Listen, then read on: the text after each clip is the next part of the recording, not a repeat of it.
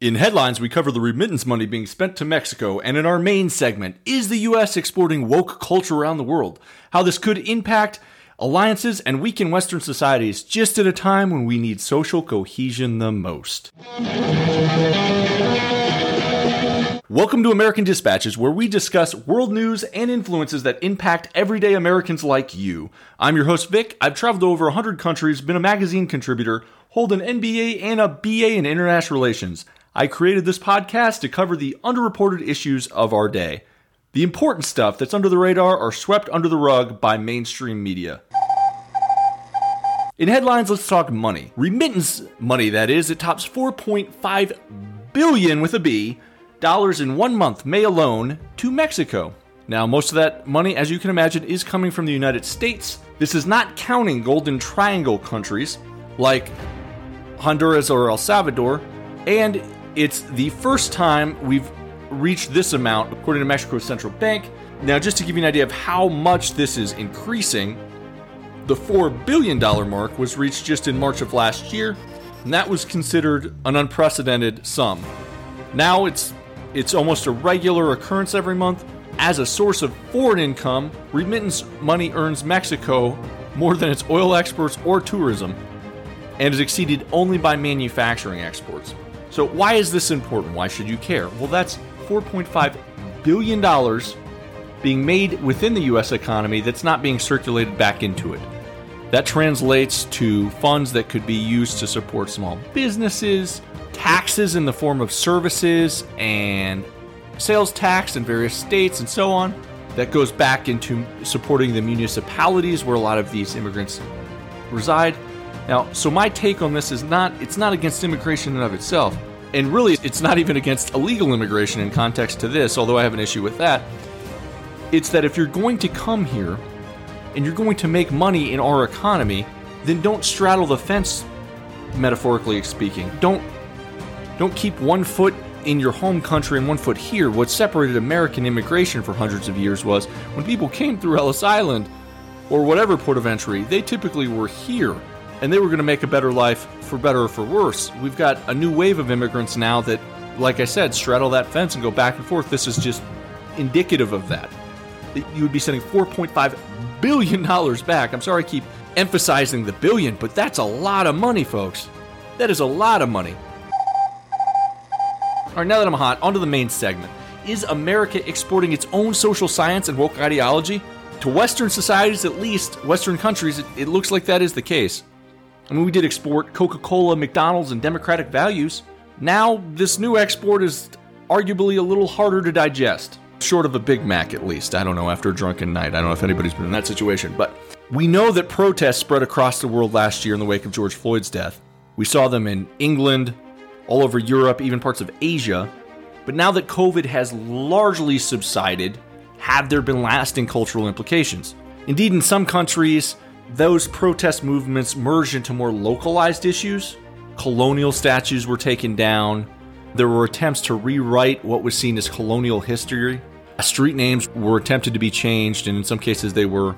So, as these groups are trying to literally rewrite nation, national histories, has that lost steam?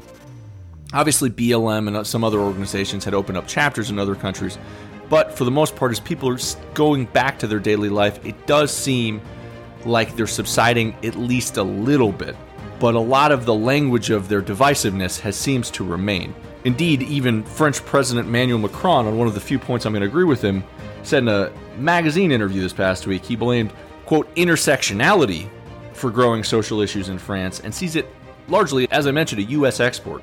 He went on to say that I see that our society is becoming progressively racialized the logic of intersectionality fractures everything, adding that I stand for universalism. I don't agree with a fight that reduces everyone to their identity or their particularity. I like that line. So other countries are on notice. They're they're they're realizing that hey, this is tearing us apart. Putin even chimed in. Speaking at a conference this past month, he said that America just recently had very severe events, well known events, after the killing of an African American. An entire movement developed known as Black Lives Matter. This is from the Russian president.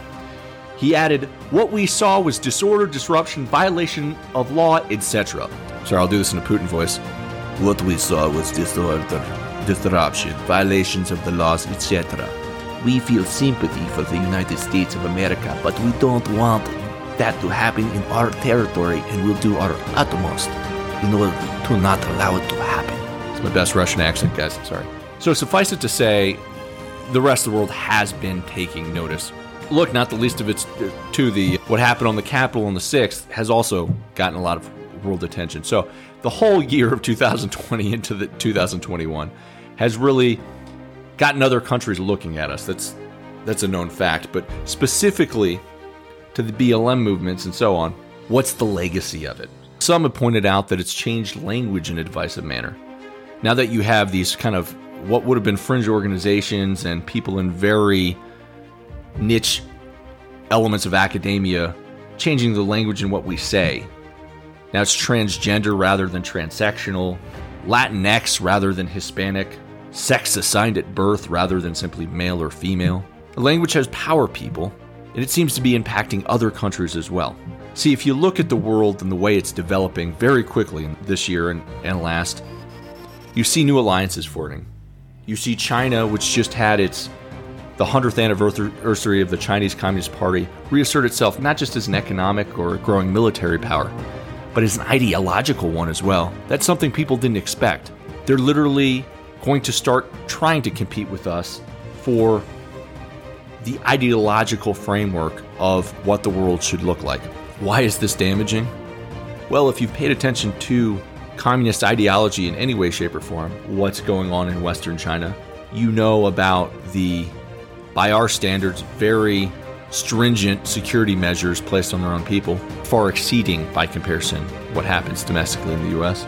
So, if that's the model, the China model as they call it, that you want kind of pervaded throughout the world, then by all means, continue to stress this woke ideology that's tearing us apart.